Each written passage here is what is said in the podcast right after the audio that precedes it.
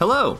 Welcome to Challenger Approaching, a podcast about the history behind every major franchise featured in the Smash Bros. series. I'm your host, freelance games journalist and author Ben Bertoli. Here on Challenger Approaching, I cover key entries, interesting game details, and fun trivia about a single series.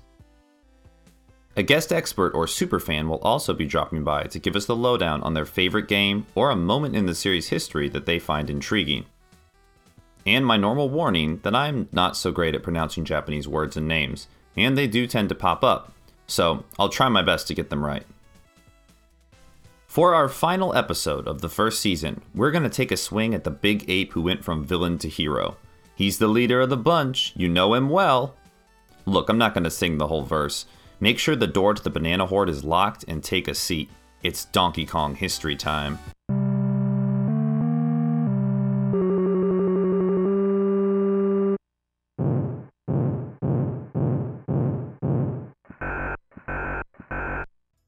In December of 1979, Nintendo released their newest arcade title, Radar Scope, in various locations around Japan. The multifaceted toy company had been in the arcade business for under three years, but the growing interest in their coin operated games had resulted in a string of well received titles in the Japanese market. Radar Scope, the first game ever developed by the legendary Shigeru Miyamoto, performed admirably. In fact, it was second only to Pac Man, convincing Nintendo that the game could succeed elsewhere. When Radar Scope launched in North America in the fall of 1980, it didn't find many fans. This lack of interest was devastating for Nintendo, who had already shipped dozens of Radar Scope arcade machines overseas. Nintendo needed a game that could really pull in players, and decided their best option was to convert the leftover Radar Scope machines into a new hit title that could run on the same hardware. The only problem was, none of the games they had already developed fit the bill. Radarscope developer Shigeru Miyamoto was tasked with coming up with this new must play game that would appeal to Western audiences. With a budget of $100,000 and the supervision of the highly regarded Gunpei Yokoi, Miyamoto set to work. It just so happened that at the same time, Nintendo was in negotiations to acquire the license for Popeye the Sailor Man, and had been working on some game ideas using characters from that property. When Nintendo failed to win the license, Miyamoto felt he could salvage the game by creating new characters that fit into the love triangle between Popeye, Olive Oyl, and the hulking Bluto. Popeye soon became a carpenter, Olive Oyl became his kidnapped girlfriend, and Bluto became the carpenter's chest pounding pet ape. Since the plan was to win over North American audiences, Nintendo was adamant that their new game have a catchy name that would draw in players. Miyamoto decided to name the game after its mighty antagonist, springing for the strange moniker of Donkey Kong. There are many rumors as to how this name came about. One rumor, proven to be false years later, was that the game was initially called Monkey Kong, and that a misheard phone call or smudged fax led to the now iconic name. The more credible backstory claims Miyamoto wanted a word that meant silly and stubborn, both of which were associated with the English word donkey. Kong was a common slang for gorilla at the time, due to the long standing property of the movies featuring King Kong, a likeness that would come back to threaten Nintendo in the near future. The game was simple, with the main character working his way through four different levels on his quest to save his lady love from the clutches of the devious Donkey Kong. Players would have to avoid rolling barrels, sentient flames, and bouncing springs if they wanted to reach the end, and even then, the game just kept going, getting more difficult with each round. With Donkey Kong ready to roll, Nintendo of America set to work converting their warehouse of radar scope machines and translating the small bits of text and character information that they had on hand. The playable carpenter was dubbed Jumpman, a name that would draw a likeness to the popular Pac Man game, as well as Sony's fast selling Walkman cassette players. Jumpman's damsel in distress was named Paulina, after the wife of Nintendo Redmond's warehouse manager, Don James. While most American Nintendo executives still weren't pleased with the bizarre title of the game's gorilla villain, they threw caution to the wind, convinced by Miyamoto that the name would draw a crowd. As you probably guessed, Donkey Kong was a major success. It was exactly the hit Nintendo needed to break into the North American market and keep their Japanese fans content. Players pumped hundreds of thousands of quarters into the machines in its first year, and Nintendo could hardly keep up with the demand for new Donkey Kong arcade cabinets. By October of 1981, Nintendo was selling 4,000 units of Donkey Kong a month. By June of 82, they had up to 60,000 units sold, a value of roughly $180 million. In fact, Donkey Kong remained Nintendo's top seller until the summer of 1983, earning the company another $100 million. Featured on lunchboxes, board games, and furry gorilla plush dolls, Donkey Kong was a phenomenon. The game was so big, it even got its own song on Buckner and Garcia's 1982 album, Pac Man Fever. Do the Donkey Kong was the second single off the album, which was quickly certified gold with over 500,000 copies sold.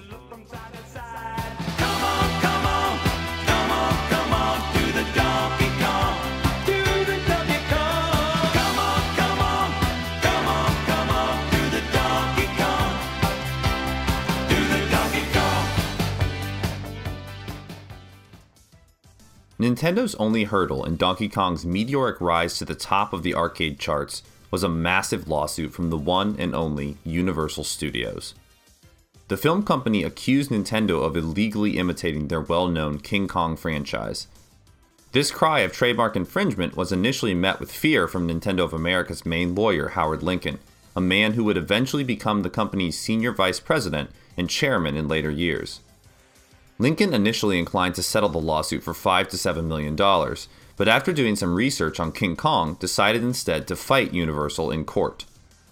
While Universal claimed Donkey Kong's story and characters were a direct copy of King Kong and demanded Nintendo pay them a cut of both past and future profits, Nintendo approached the controversy from a different angle.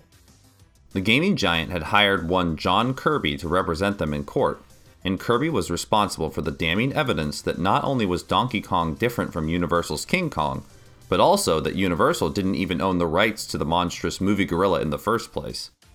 As it turned out, Universal had claimed that they could use King Kong in their movies less than a decade prior by proving the ape and his story were in the public domain. With this important bit of information, Nintendo was ruled to be not guilty, and Universal was ordered to pay all damages and fees Nintendo had endured. There's a lot more to the 1982 Universal vs. Nintendo case, and it's certainly something you should read up on. And if you happen to listen to my last episode of Challenger Approaching, you may know that lawyer John Kirby may have been the inspiration for the name of Nintendo's iconic pink puff. It's just a rumor, but it's a fun connection nonetheless.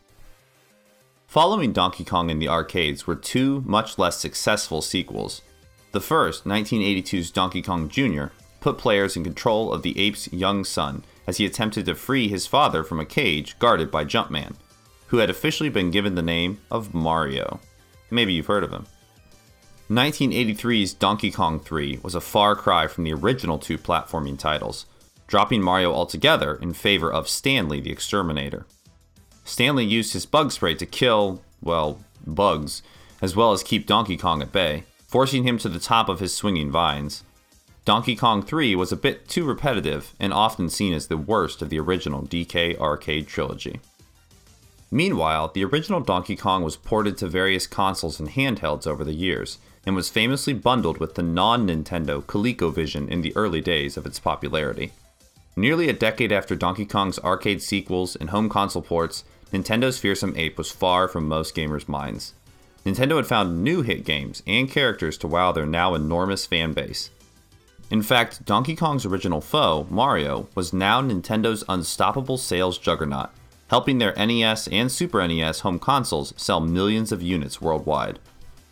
But while Mario was making a name for himself in the late 80s, rival gaming company Sega was determined to eclipse his popularity with games, systems, and a mascot of their own. As 1992 rolled around, Nintendo sat in an unthinkable second place behind Sega the longtime king of home gaming was desperate to find the next must play series to put the Super Nintendo back on top.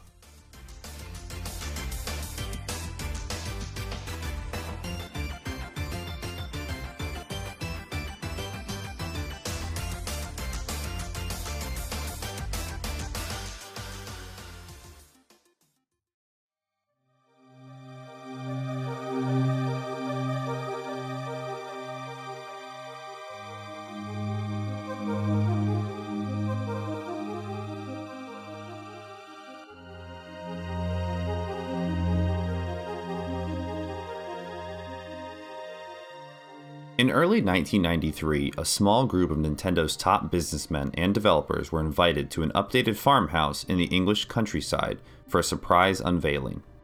Tim and Chris Stamper, founders of the game studio Rare, had cobbled together a nifty boxing demo to show off their unmatched game development skills and the capabilities of their brand new Silicon Graphics workstations.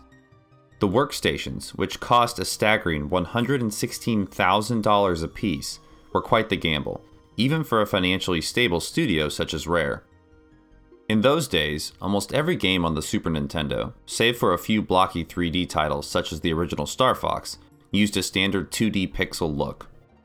With the help of their cutting edge Silicon Graphics workstations, the Stampers had managed to coax the computing power inside Nintendo's 16 bit system into running a stunning pseudo 3D world. The key was using the workstations to pre render detailed 3D models and settings, each of which was scaled down and digitally adhered to the top of normal two dimensional environments.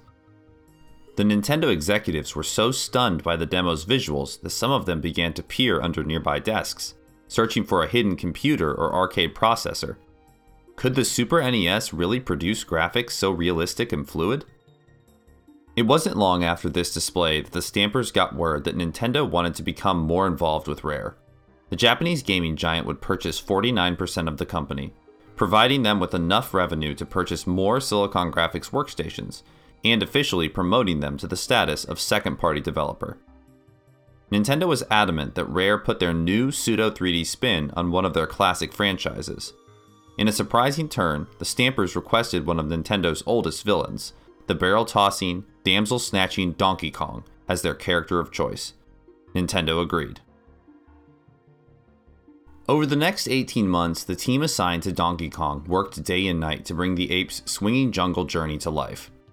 They settled on creating a classic hop and bop platformer, redesigning Donkey Kong with a new fighting spirit and a swanky red tie. Initially, they wanted to include Donkey Kong Jr. as DK's youthful sidekick, but felt his design didn't work well in contrast to the heroic gorilla. Instead, Rare decided to introduce their own Kong into the mix, an aerobic chimp in a baseball cap who would be known as Diddy. Rare put DK and Diddy on a mission to reclaim a stolen banana hoard and thwart the devilish King K. Rool.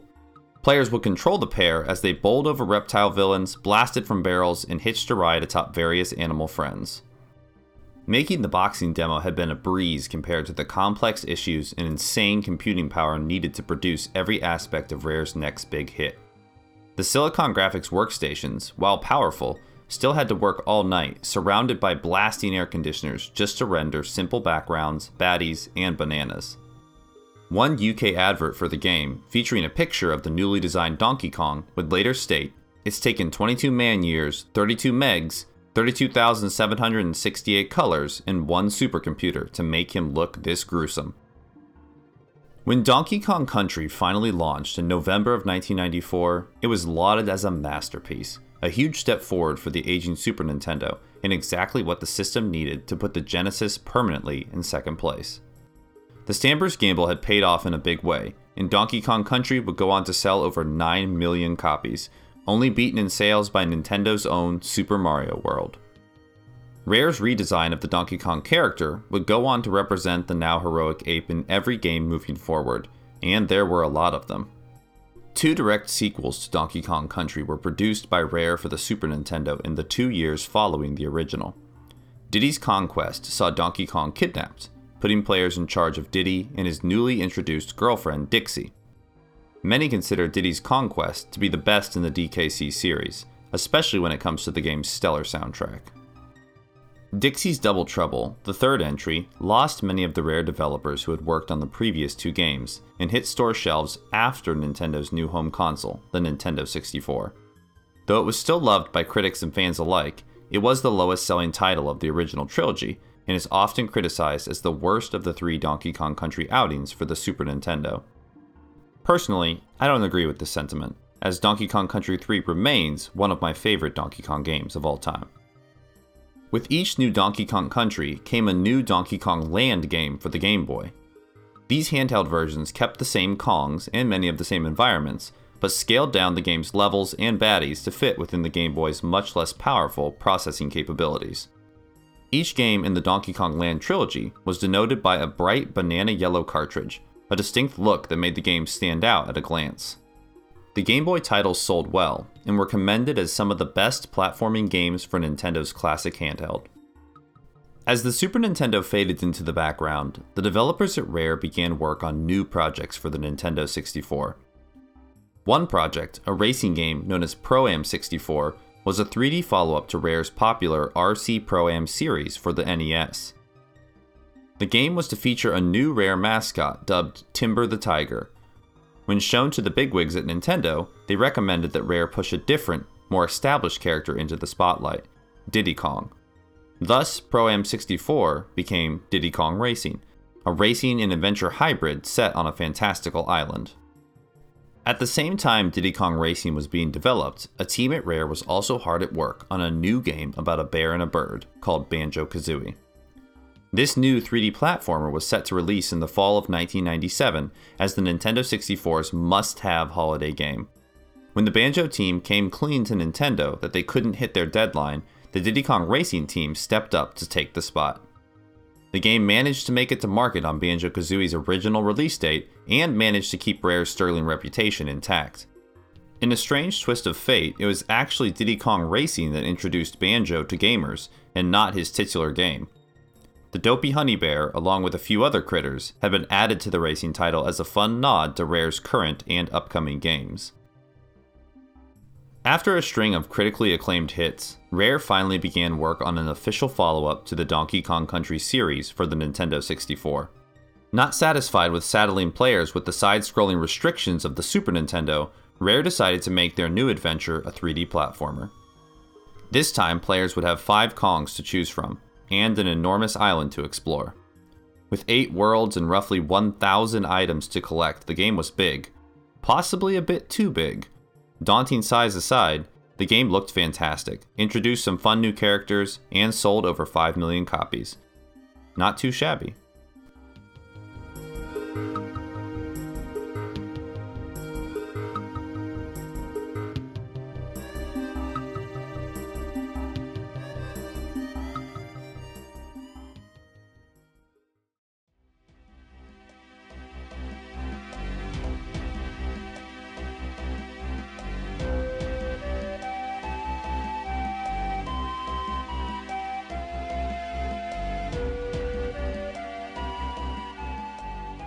Here to speak with me about his connections to and influence on the world of Donkey Kong is legendary gaming composer Grant Kirkhope.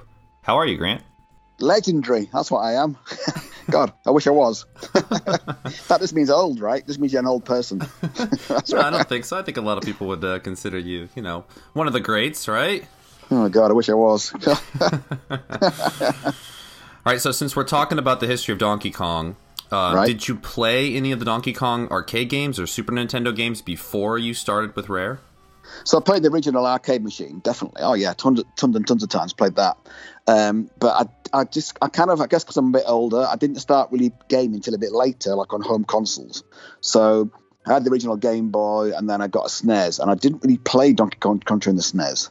Um, uh, but I did play it when I got to Rare because obviously I did the conversion of Donkey Kong to Diddy Kong's Quest, Dave Wise's tunes from the SNES to the uh, Game Boy. So I did play. Obviously, I did play it then, but I didn't play it before. Right. So that was one of your first projects was uh, converting.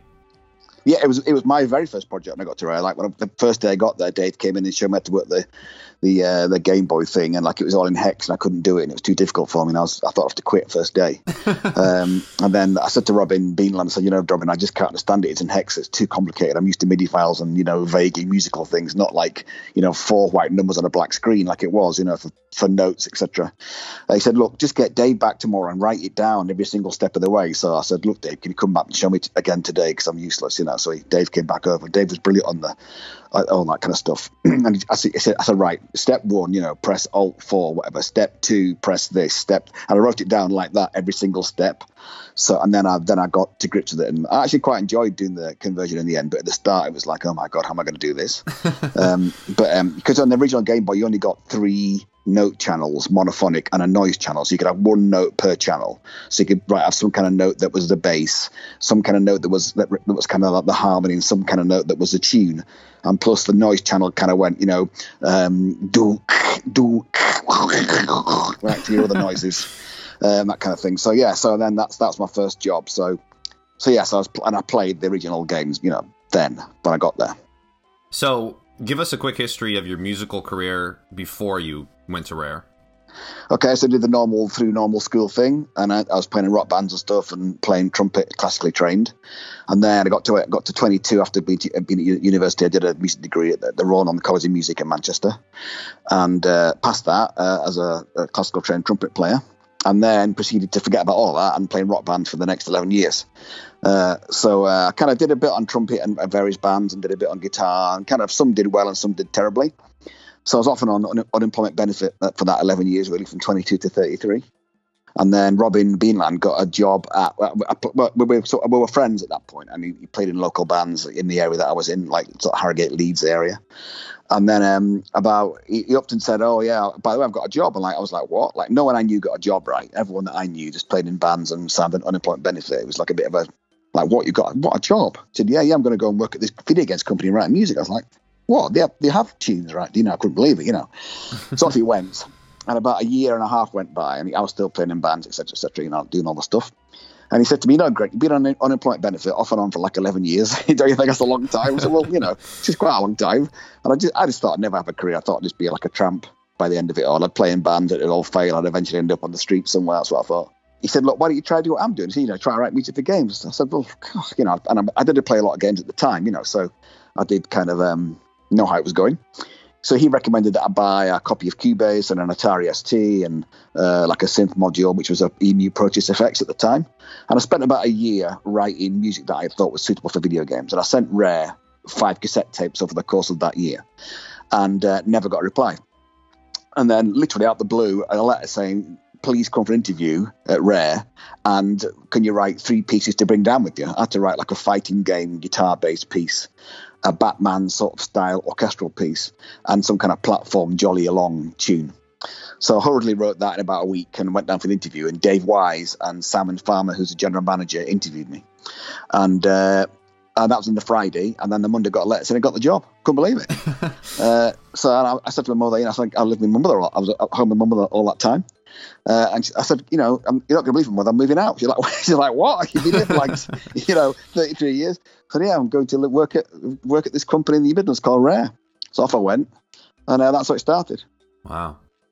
So that was October 15th. That, that, yeah, so that, October 15th, 1995. Was your first day or? It was. That's the first day. Okay. So you went on to work on a bunch of games that were huge successes. GoldenEye, I know you were kind of pulled off that one on to Banjo Kazooie, which, you know, was a huge hit in its own regard. So at what point, when you knew that Donkey Kong 64 was in development, did they pull you onto that team? Did they say, Grant, you're going to be on the, you know, music for this? Or did uh, you, you know, request to be on that?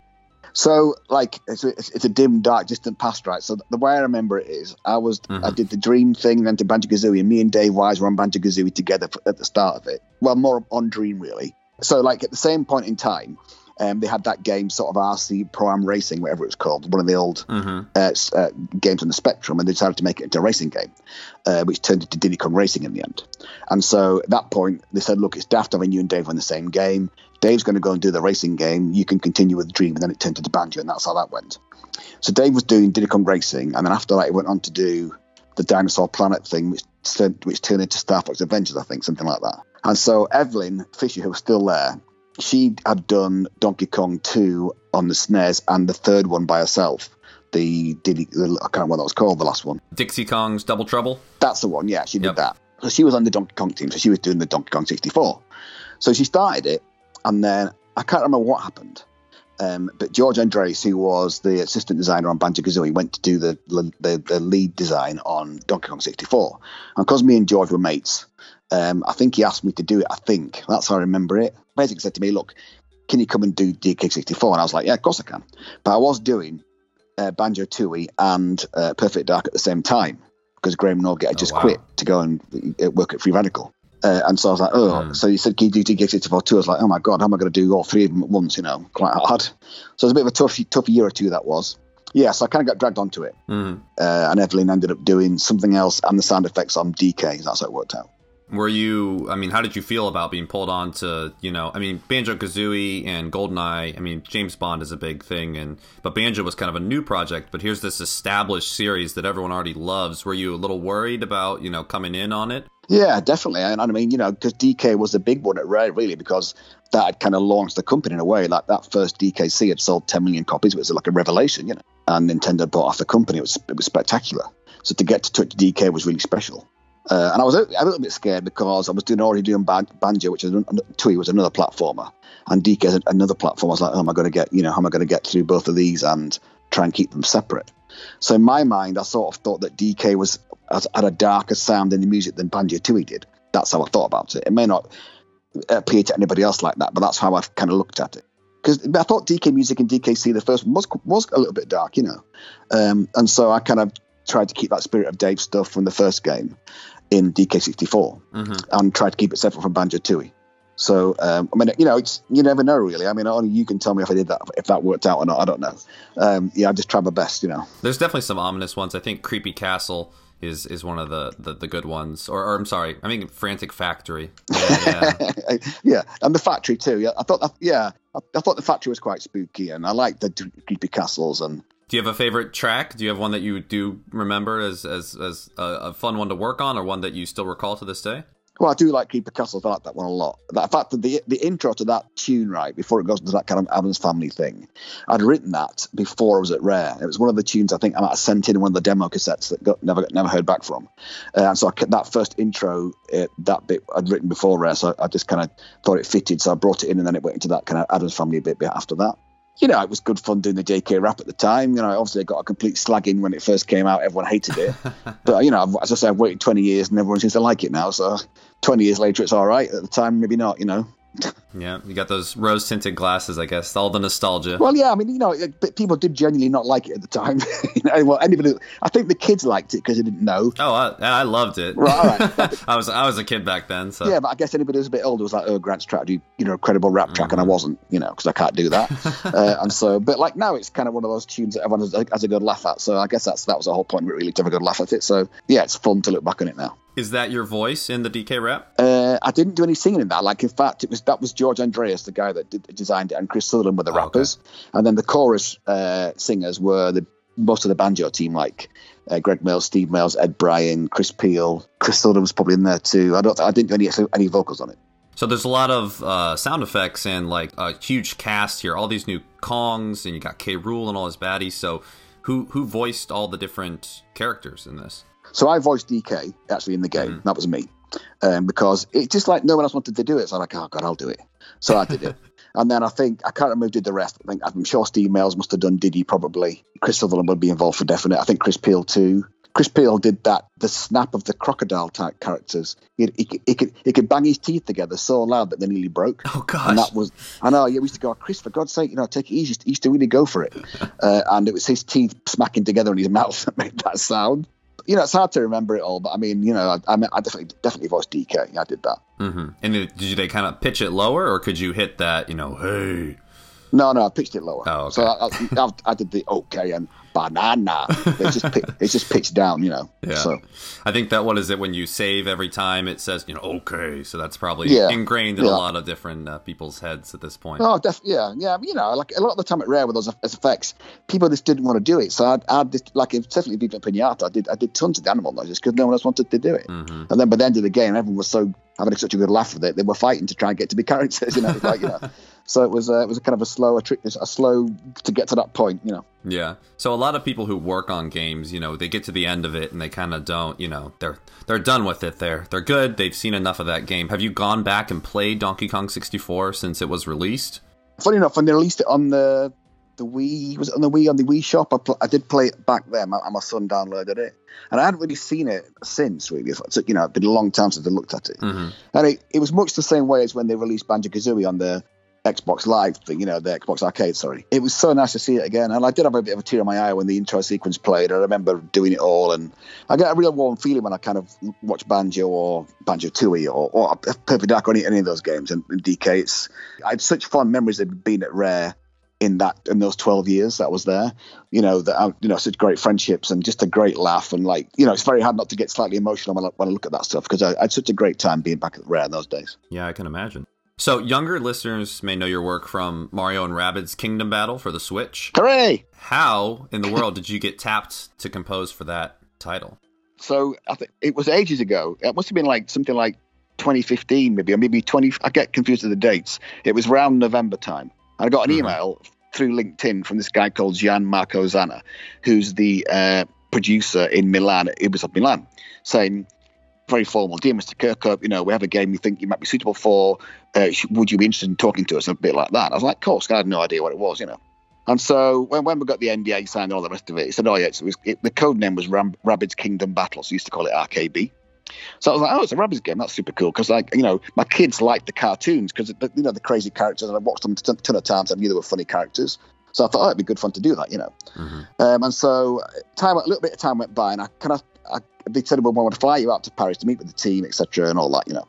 So, um, and I remember they all met me at the door. It was very formal, and Mr. Kirkhope come this way, and they led me through the back of the studio through lots of security doors. And I was thinking, oh, it's a bit weird, you know. It's, it's a Rabbids game. It's not that secret, you know. Uh, and so, and then I got led to another side room in, in the when I got to the dev part where all the other guys were doing the computer stuff, you know. And uh, there was Davide Soliani and Romain Brio and uh, also Isabelle Bellet. And Romain, Romain and Isabel were the two audio people, and Davide as a creative director. I made a little bit chatty, yeah, but he said, you know, I'll Grant, I'll show you the game. So when he turned the game on, like Mario stood there. And I thought, oh, they must have been bored playing Mario because I'm, I'm, a bit late getting there, you know, kind of thing. And then he started to move around with the controller. And I was like, uh, mm-hmm. so what's this then? He said, yeah, it's a, it's a Mario game. You know, you know did, did no one tell you that? I was like, what? He said, yeah, it's a Mario, Mario Rabbids. I said, I said, nobody has mentioned that to me at all until this second in time. Like, David said to me, all the colour just completely drained from my face. He said, he sat there for about an hour without saying anything because I was so panicking about thinking, how on earth am I going to write music for a Mario game when Koji Kondo is the legend that he is? How am I going to go after him and make a complete mess of it when he's totally brilliant? Mm-hmm. I think, and they thought I didn't like the game because I was so sitting there quiet, panicking. They thought I didn't like, I didn't like it, you know. so I gradually came around, but I just kept thinking. I was obviously it was like equal parts excitement, equal parts dread. I was just thinking, oh Christ, how am I ever going to do this? It's just, it's beyond me, you know.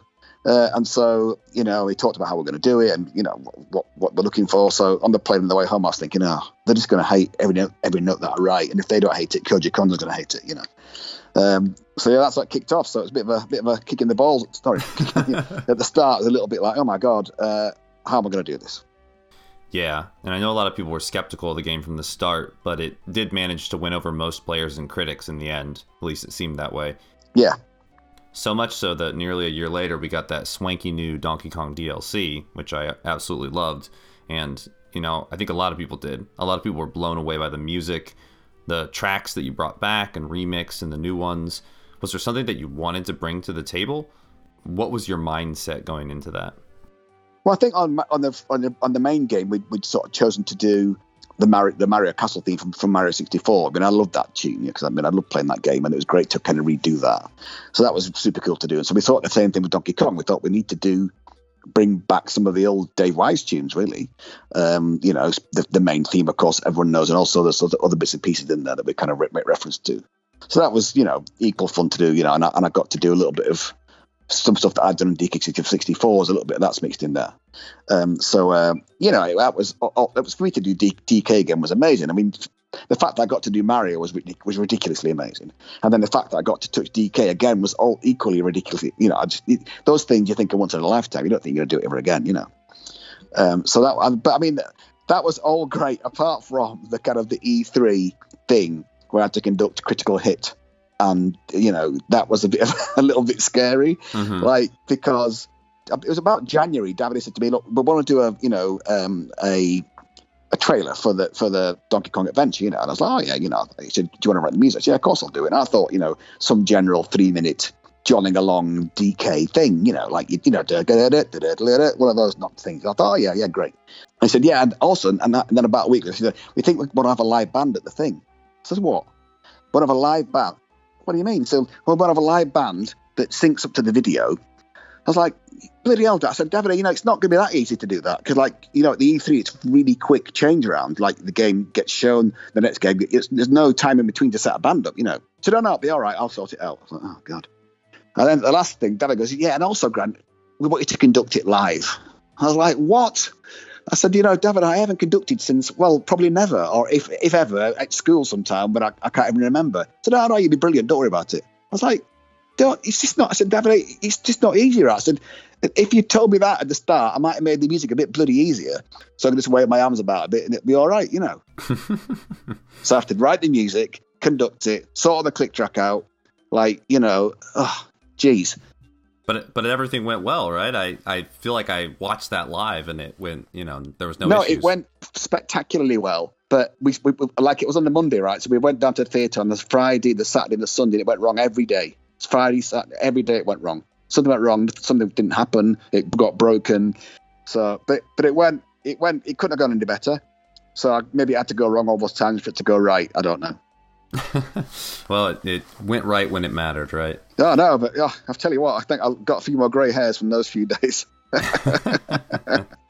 so the performance turned out great, and uh, people loved the DLC. Do you have anything that you're currently working on that you can talk about? And Mario and Rabbids too, right? You can confirm that. I wish. Now, you know, I can't talk about anything. I mean, I've done, I've done not that much since that. I mean, that was like around June, so I've done bits and pieces like last year. Mm-hmm. But quite honestly, I needed a bit of a rest because I kind of feel that the whole Mario Rabbids and the Donkey Kong thing was a big three and a half year ish, you know, thing. And the first year I was doing it, I was also doing Yooka-Laylee and a game called Drop Zone. I did a movie thing and uh, Ghostbusters as well. So I killed myself. You did a did a track on a Hat in Time, right? As well. Yeah, I did. A, yeah, yeah, I did that. Yeah, I did two for them. Uh, you know, so I don't. I, it was been a pretty hectic time. It's my own fault because I kind of when I was at Rare, right, I used to always just go, ah, oh, yeah, I can manage it and just take on lots of work and just get through it. Mm-hmm. And I, ne- I never got to that point where I thought, I'm not going to make it. But that first year of doing Mario Rabbids, I genuinely thought, you know what? I think I should learn a lesson here. I'm not infallible. I do have, I've got limits like everybody else. So I think I did need that bit of time. So I've done bits and pieces since July. I've done this, some tracks for a game called uh, Interstellar Space Genesis, which is like a, a Praxis Games company in Portugal. Did it for them. And I did some stuff for the new Playtonic game. Uh, I did. that. I've just done this this uh, short animation called The Wrong Rock, which is actually it's by a guy called Mike Cawood who used to be at Rare. Uh, he worked on Kameo, hmm. and he's since moved to LA, uh, unbeknown to me, and has worked on lots of Hollywood blockbusters like you know Pirates of the Caribbean and Planet of the Apes and all sorts. You know, on as a previous guy, a previous manager, supervisor. But he does his own animations like on the side, and so he kind of friended on Facebook. I said, Grant, I didn't know you were here. I'm just doing this short animation. Do you want to do it? I said, Yeah, of course. So that's just in the festival rounds at the moment. So we'll, I think it will be out some at some point for everyone to see this year. But right now we're kind of doing the festivals with it. But it's super high polish. It's like a 14 minute short thing because he'd been worked at DreamWorks and all over the place. Mm. It's just it looks like a DreamWorks movie. It's incredible, really. It was nice after the, after the kind of intense My Rabbids thing to get a bit of a break to do something that wasn't so you know, you're gonna if you got to do it by tomorrow, you're dead. You know, kind of thing. you know, things are picking up right now, so I'm, i would think I'm going to get back to it pretty pretty quickly. But it's been nice to have that bit of a break. But I've got bills to pay, like anybody else. I've got a mortgage to pay, so I need to get some work. You know. Yeah. Anybody out there needs, needs an old composer, I'm available. I look forward to to seeing what you're attached to next. Uh, so thanks so much for coming on and talking to us about Donkey Kong today. No, thank you for asking me on. It's been, a been a pleasure as always.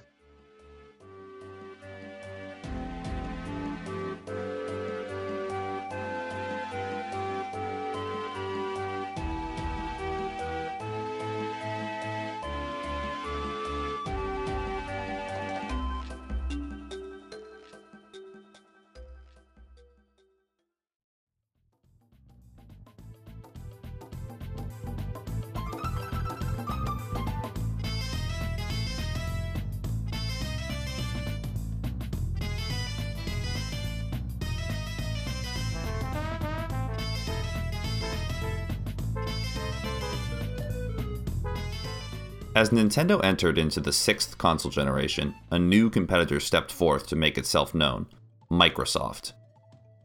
Nintendo was already struggling to keep up with Sony's PlayStation, so the company knew that this upcoming three way matchup was going to be even more hard fought. Nintendo had some stellar games in the works for their new GameCube system, and as usual, the fine folks at Rare were hard at work with development kits, hoping to carry over their impressive N64 streak. At E3 2001, Nintendo premiered a pre rendered trailer for a new Rare title Donkey Kong Racing. Instead of carts, planes, and hovercrafts, the Kong family navigated treacherous jungle terrain and undersea environments aboard classic animal helpers and enemies.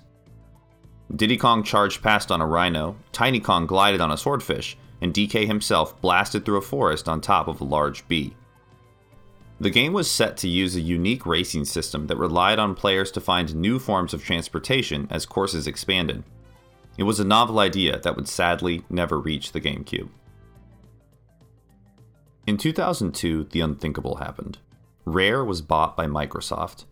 The tech giant purchased the prominent UK studio for a record $375 million.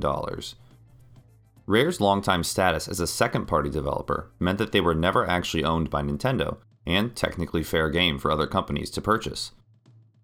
And thus, Rare's long history with Nintendo was all but severed with their last home console game, Star Fox Adventures, released as their one and only GameCube title. With Rare gone, it was up to Nintendo to take the reins on future Donkey Kong projects. Their first was a rhythm game, focused around a bizarre new bongo drum controller. Players would clap and slap with the giant ape to the beat of popular songs, and some not so popular. Donkey Konga launched in North America in the fall of 2004, followed by two sequels in the following two years, the last of which was a Japanese exclusive. But Nintendo wasn't done with their bongo madness just yet. Nintendo's EAD Tokyo division were developing a new Donkey Kong game when they got some hands on time with a prototype of the bongo controller. The team, who would later go on to create Mario Galaxy, decided to focus on the simple run, jump, and attack mechanics that could be controlled by the bongo. The final result, known as Donkey Kong Jungle Beat, was hailed as a unique and enjoyable adventure, though one that was over far too soon. Due to little marketing and low sales, the game doesn't often get the love it deserves, but it has found a cult following amongst GameCube and Donkey Kong fans in recent years. While the GameCube may have stumbled, its successor, the Wii, was an overnight success. At E3 2010, as the Wii's sales seemed to be slowing, then Nintendo of America president Reggie Fils-Aimé took the stage to make this announcement. Retro Studios in Texas has produced some great Metroid titles. But when they said they were ready for something new, we asked them to take one of the most treasured franchises in video game history to make it magic again. If you listen, you can hear it coming. Donkey Kong Country was back. Like the Super Nintendo original, Donkey Kong Country Returns starred DK and Diddy on a quest to save their home island from a new threat. Gone were K. Rool and his band of Kremlings, replaced with the hypnotic Tiki Tak tribe. It was a much anticipated return to form, providing players with some of the most difficult 2D platforming on a Nintendo console in years.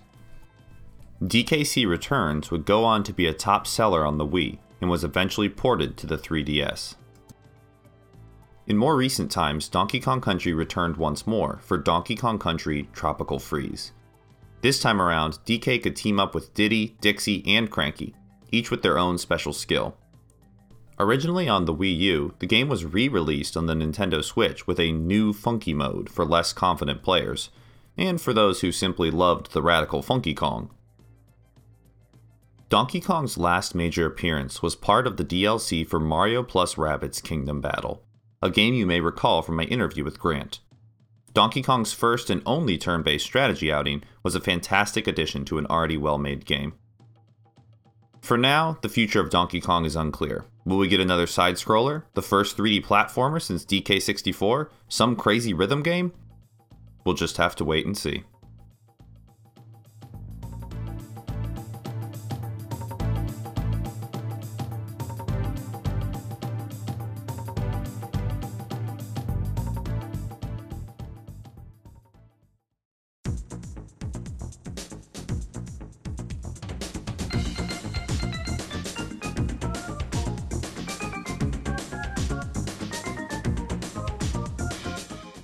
DK, do you hear that background music?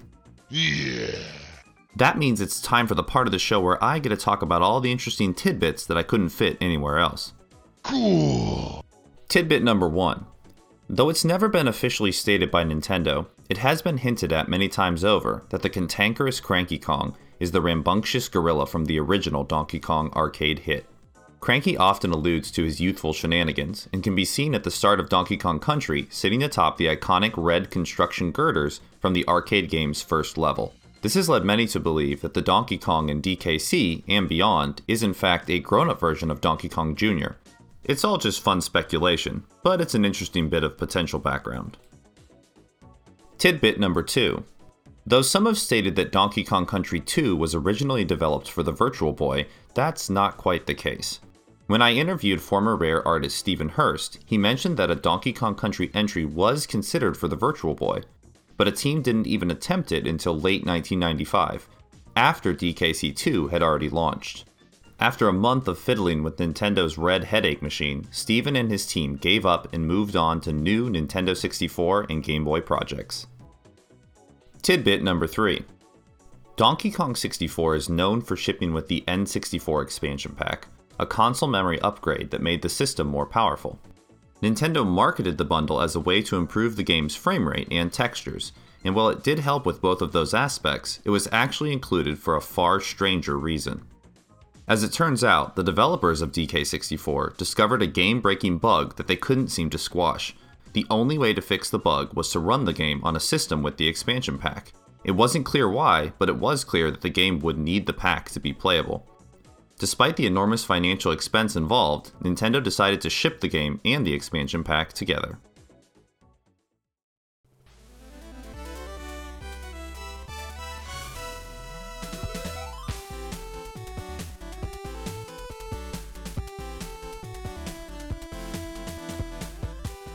Challenger Approaching is written, recorded, edited, and produced by me, Ben Bertoli, here in Indianapolis, Indiana.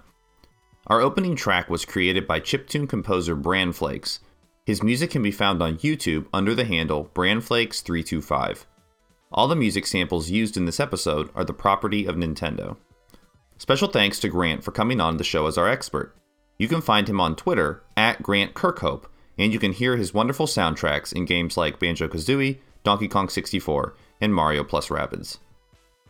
If you have comments or suggestions for the podcast, or feel I left something terribly important out, feel free to tweet at SuperBentendo or shoot me an email at heybertoli at gmail.com. This was the final episode of Challenger Approaching's first season.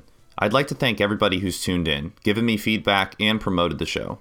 It takes quite a bit of research and sound editing to put together each episode, and it was certainly more work than I anticipated.